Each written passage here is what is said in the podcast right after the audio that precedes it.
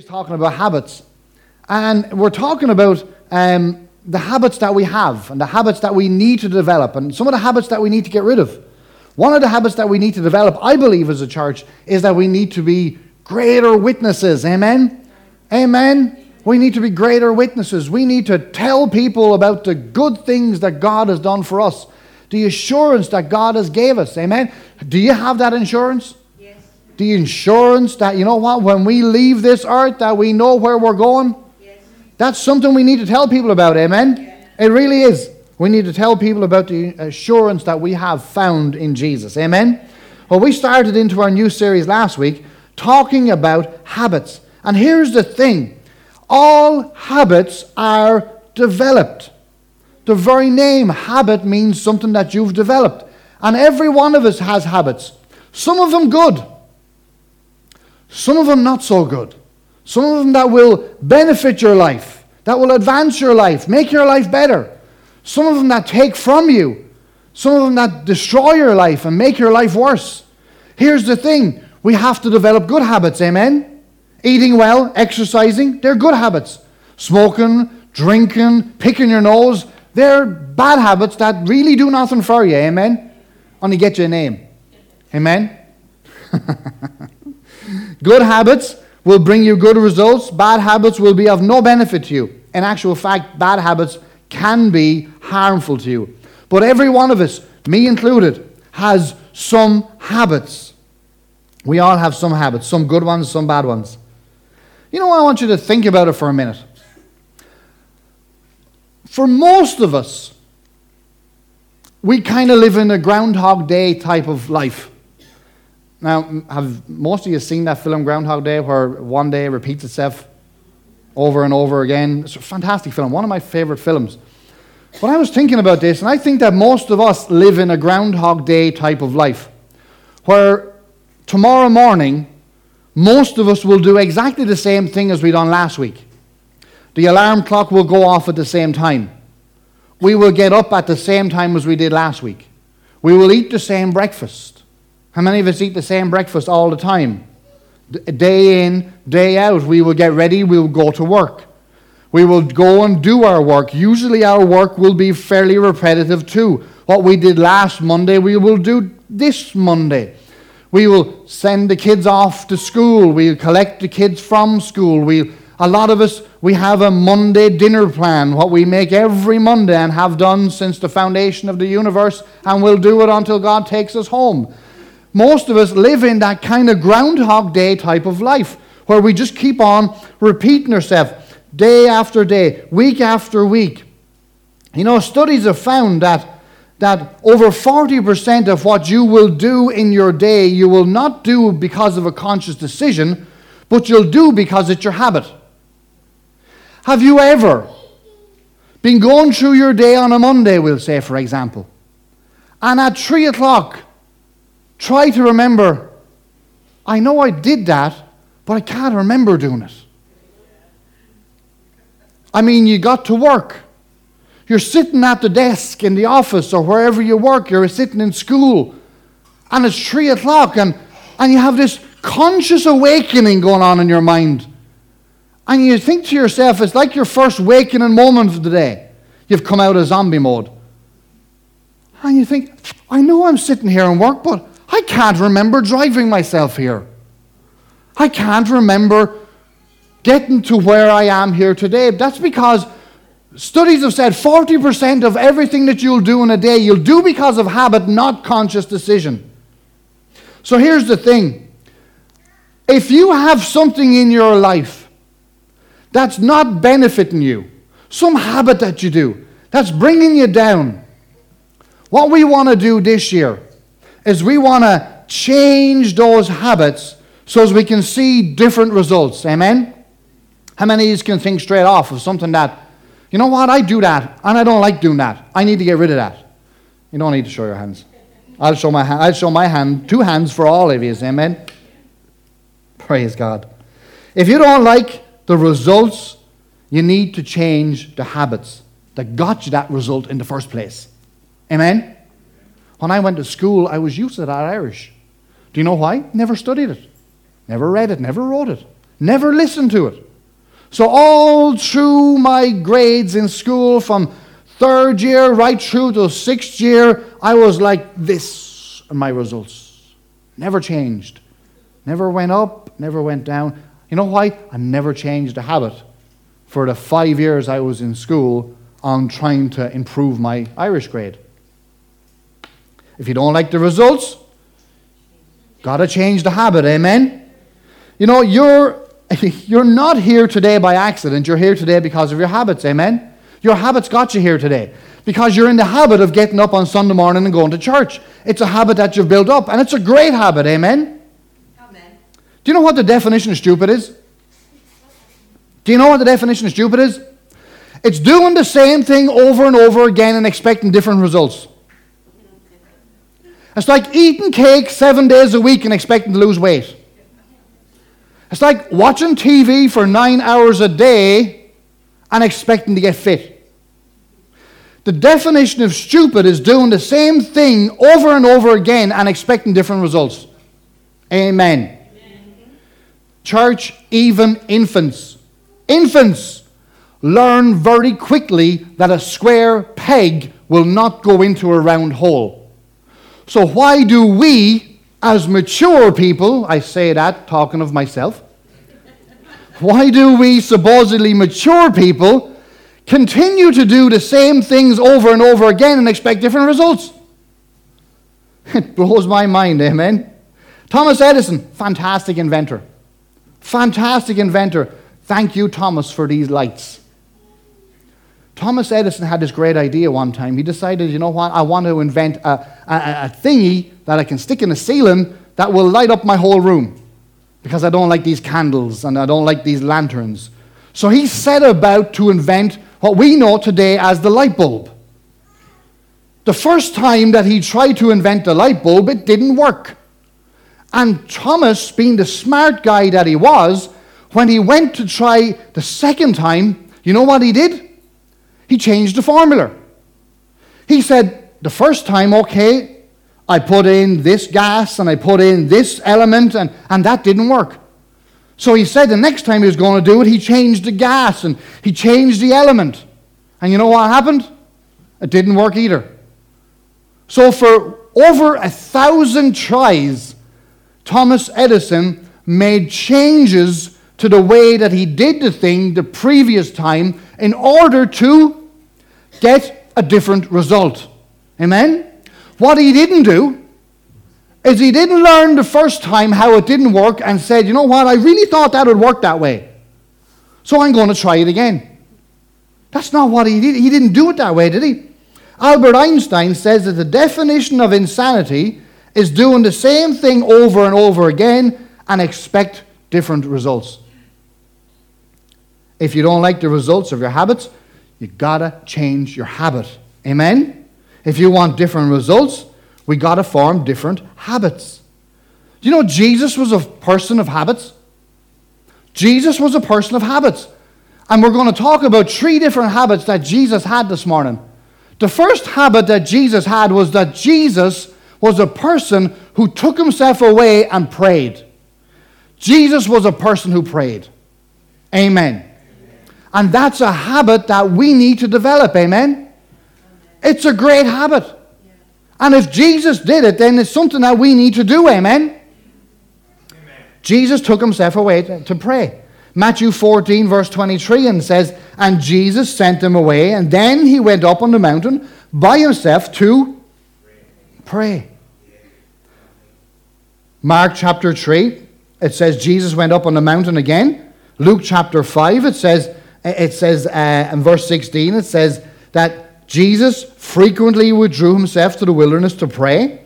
Uh, it says over and over again, all throughout the scriptures, it talks about Jesus taking himself away to pray. Luke chapter 9.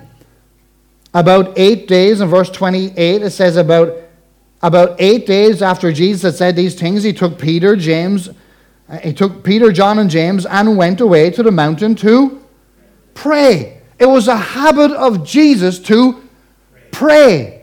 So much so that the disciples came to him one day and said, Jesus, teach us how to pray. Why did they do that? Because they saw that Jesus was a man of prayer. And that when Jesus prayed, he got results. Amen? I believe that one of the most difficult habits for you and I to get into is making and creating a habit of prayer. I believe it's one of the most difficult. At least it was for me. And sometimes still is challenging for me to make space in my day to pray. Because we all get up with great intentions. I'm going to spend time with God today in prayer. I'm going to give God some time. I'm going to press into God today in prayer. I have things I need to pray about. And then we, we end up at, at 11 o'clock, going to bed that night, and all of a sudden, this great conviction came on us that, oh, wait a minute, I didn't spend any time with God today. I didn't spend any time in prayer today. It's not because we, we, we, we, we made a decision that we weren't going to, it's because we couldn't find some time in that day for us to pray. So we need to develop and create this habit of praying and spending some time with God. You see, I used to struggle this way big time. With all great intentions, I'd go into the day saying I was going to spend time with God, and then I would end up not spending time with God until I realized that there was this part of my day every day that I had that I should be, instead of doing something else, I should be spending in time and prayer in worship to God. And that was every day I'd spend 15 minutes in my car going to work and 15 minutes in my car coming back to work, from work. And what I used to do in this time, I used to listen to the radio. I would get into the car in the morning. The first thing I do is I turn on the radio, listen to Radio 4 or something in the morning. Just, and I'd listen to that all the way into the work. When I was coming home from work, I'd turn the radio on again and I'd listen to the radio for that 15 minutes again. Until I realized that that was a place that I could spend in time of prayer and worship towards God. So what I did then I, is I developed a habit. From that day, I said, listen, when I get into the car in the morning, instead of me turning on the radio, I'm going to pray. I'm going to worship. And I did that. And I still do that today. If I'm in the car on my own, or even when the family is all together in the car, we spend time worshiping and we spend time in prayer. Because that's how I ended up developing a habit of praying. And that's a habit that we need to develop. Amen? I don't know how that looks for you. I, I don't know what your day looks like. I don't know what your Mondays through Saturdays look like. I don't know how you spend your time in, uh, in, in prayer to God or whether you struggle too. But let me tell you, carve out a time of the day. It is there. It is there. I know we're all busy. I know we have busy lives, but there is a time in every day that you can carve out and spend praying and worshiping God. Amen? Another habit that Jesus had that we need to have is that Jesus never missed going to synagogue. And we should never miss going to church either. Amen? Luke chapter 4, it says there in verse 16, and it says, And Jesus came to Nazareth where he'd been brought up. And as his custom was, he went into synagogue on the Sabbath day and stood up to read. You know, Jesus never missed going to church. Never. And neither should we. We should make every effort in our day on a Sunday not to miss church. You know, Angela and I have been together now this year, we've been together 30 years. And in all of that 30 years we've been together, I can only remember a handful of times that we never did church on a Sunday. Last year, we had a couple of days with the snow uh, in first week in March and, and third week in March, and we didn't get church that day. We were snowed in. Everybody was. Um, Rebecca, she was born on a Sunday, Monday. Monday, Angela went into hospital on Sunday morning. We didn't get church that day. I remember one other time when we happened to be away on our holidays, and for some reason I can't explain, we didn't get to go to church on Sunday.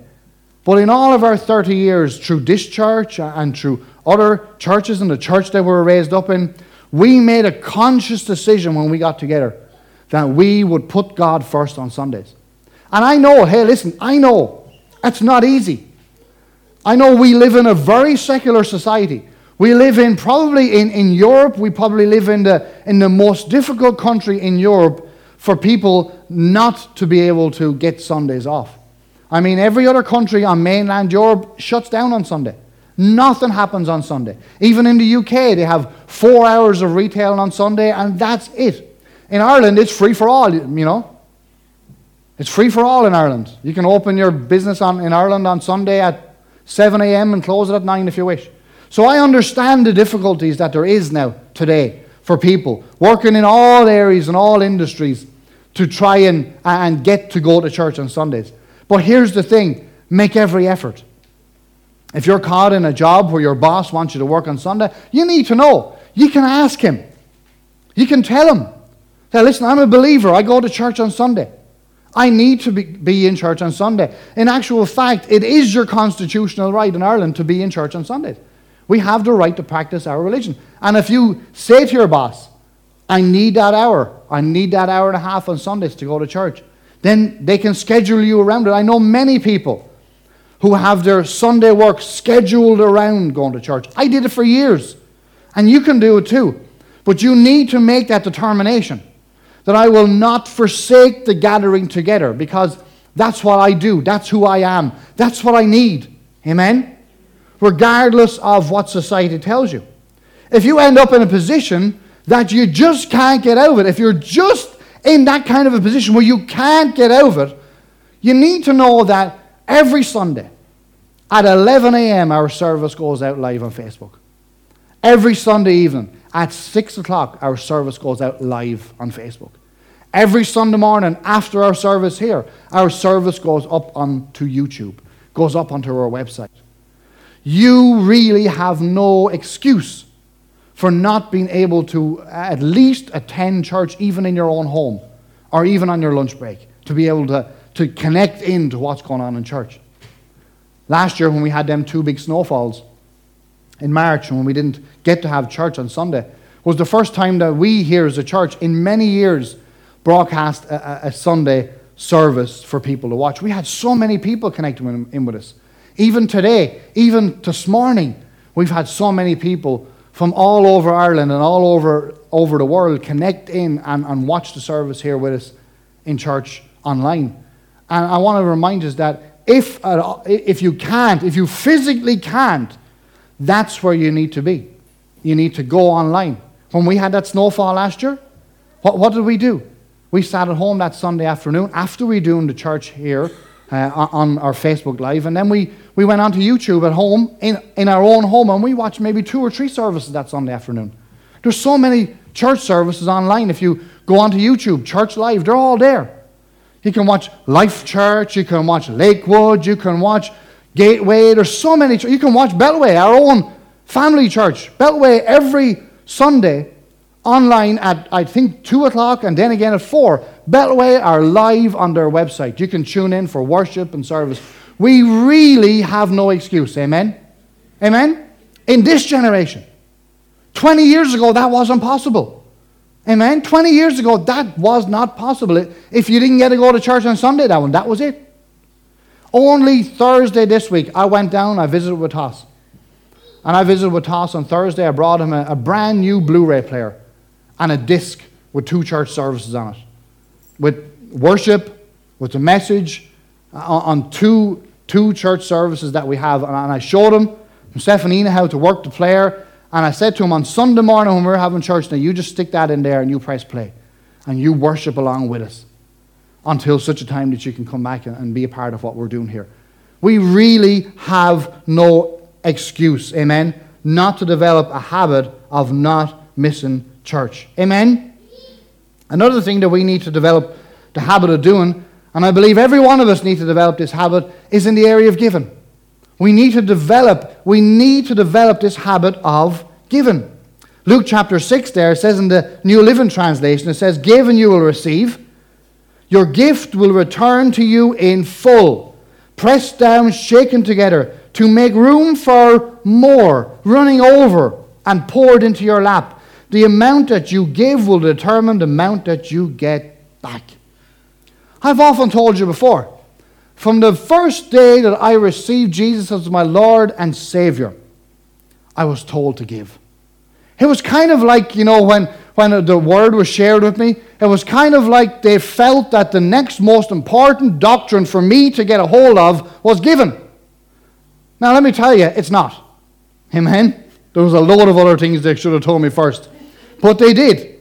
And when they did tell me, I thought, okay, if that's what God wants me to do, that's what I'm going to do. And even when I was still going to the Catholic Church, because I just got born again, I was still going to Mass for several years after I coming to know Jesus because I really didn't know anything more. We had no teachers in them days. We had no instructors. We had no one to come and put our arms around us and say, hey, listen, let's teach you in this sort of stuff. That was a long time ago. Thankfully, today things have changed. But even then, I started to give. And we had nothing. Nothing we hadn't. We were preparing to get married and we were saving everything we had to get married, but yet, when I was told that God requires me to give, I started to give. And not like I used to give.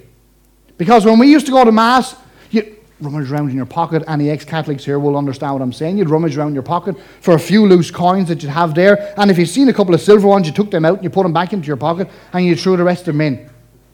That's what we used to do. I served Mass for years as an altar boy. The first time I ever saw a note in a Catholic offering was one Christmas. It was a five pound note. And I was like saying, look, there's a fiver in there. Because that's the way we as Catholics were taught to give. You gave the stuff that weighed the least. Amen? And you certainly never gave anything that was of paper. Church, we need to learn to be givers. Amen? I learned that day, 26 years ago, when I came to know Jesus, I, I was taught to give, and I've given ever since. We have made it a point in our lives that we are going to give regardless. Now, I know you can look at me and you can say, that's easy for you to say because you're given out of having a lot. I don't have a lot. I have very little, but I give anyway. And I can tell you this morning that what I have, I have because I give. Amen? Because God has always been faithful to me. I shouldn't live where I live. I shouldn't have the home that I have. Shouldn't have anything that I have based on what I've earned because you know, I worked in Dunnes for years and you, you, you, don't get paid well there, amen? Just in case you didn't know that. If you're applying for a job there, they don't pay that well. Amen. For we see, we need to develop this attitude that regardless of whether I'm in lack or regardless of whether I'm abounding, I still need to give. We need to get rid of this Irish attitude of tipping God of rooting through your pocket for the coins, taking out the heavy ones, we need to stop that. Amen. We need to start giving God, giving to God. Amen. We need to start giving to God. Amen. Because it's all His anyway. Do you know that? There's nothing that I have. Nothing. Right down to my shoelaces that don't belong to God anyway. Everything I have is His. And anything that I'm going to get from this day forward is going to come from Him anyway. I'm not that smart. Amen. I'm not that smart to be able to work things out myself, to be able to make a whole heap of money. Amen. I'm not that smart. And neither are you, probably. If you are, great. But I don't believe there's any of us that smart that we can make our fortunes outside of God. I believe we all have to rely on Him. I have to rely on Him every Monday morning to wake me up, to get me out of bed, to give me the strength to be able to go and to make my living. And so do you, amen? When you wake up tomorrow morning, it's not in your own strength that you wake up, you wake up in His strength, amen? Amen? Now, people will argue this with you. They'll say, hey, listen, tithing, that's Old Testament. We don't have to do that. And you know, I could stand here and argue that point with you, but I'm not going to. Because I believe that anything that people done in the Old Testament under the law, we have a greater covenant in Jesus. Amen? Under the law, people gave. Under the strength of the blood of bulls and goats. How much more should I give or you give in this new covenant that was bought for us under better promises? By the blood of Jesus Christ. Amen? So I am not going to allow someone underneath the old covenant that was bought under the blood of a bull or a goat outgive me in the new covenant when I'm sitting underneath the blood of Jesus Christ. Amen? So I'm not going to look for excuses. And I mean, if you want to look for excuses, you'll find them. You'll find them. Talked to a guy the other week who, who, who, who wanted to talk to me about Jesus, and, and I sat down and I talked to him, and, and as I talked to him, he looked for every excuse in the world not to believe in God. He said, Well, religion is, you know, you wrote the book as Christians. So, you know what? You manipulated to say what you wanted to say. I said, Do you even believe Jesus existed? Well, I believe you created Jesus. I said to him, You know what? There is more uh, secular evidence for the existence of Jesus than there is for any other character in history. Amen? I said, Atheists even believe that Jesus existed. So you see, if you want to find an excuse for why not to give, you'll find them. No problem. But I'm not looking for an excuse, amen? And neither should you. Don't look for an excuse not to give, amen? Give and it will come back to you, Jesus said. Good measure, pressed down, shaken together, and running over. That's good enough for me, amen? As soon as Jesus says, give, that's enough for me, amen? And Jesus was a giver, you know that? Do you know Jesus was a giver? Do you know how I know Jesus was a giver? Because the Word of God said that, that Jesus fulfilled the whole law. So if Jesus wasn't a giver, he wouldn't have fulfilled the whole law. True? Because the Word of God says that if you fail in one part of the law, then you fail in all of the law. So then, if it said that Jesus was the completion of the law, so, in order for Jesus to be the completion of the law, meant he had to be a giver. Amen? So, why would we, church, new covenant believers, seek to do less than anyone underneath the law? Church, we need to develop this habit of giving. Amen? We, as Angela said this morning, we took it of our own hands. Thank God. Because I'm forgetful. I have people ask me all the time, Will you do this for me? Will you do this for me? And I say, Absolutely, yeah, no problem, I'll do that for you. And I forget. Angela asks me to do stuff, and I forget. I don't not do it deliberately, I just forget. I, I can for, we all forget stuff, amen? And I could forget to take out my money to come and give. So a number of years ago, I set it up online. I said, Lord, you know I'm forgetful. You want it, you take it before I get it. So that's what I do. I set it up online, and let me encourage you that's a great way to give if you want to give that way too. Amen? Church, we need to develop habits. If you're not happy with the results that you're seeing today, change the habit. Amen? If you're not happy the way your life is today, change the habit that got you to where you are in the first place. Church, we need to develop a habit of praying. We need to find time in our days to pray. Find it, it's there. Amen? Maybe it's like me, maybe it's in the car. Church, we need to develop a habit of always being here in church. Praise God, you're here. I'm preaching to the crowd. Glory to God. But if at any stage we, we, we really can't, or we find ourselves in a position where we're backed into the corner, know that you can watch your, the services online. I'm not saying that that's what you should do. We, we should be here. But never miss the opportunity to be in church. And, church, we need to develop the habit of giving. Amen?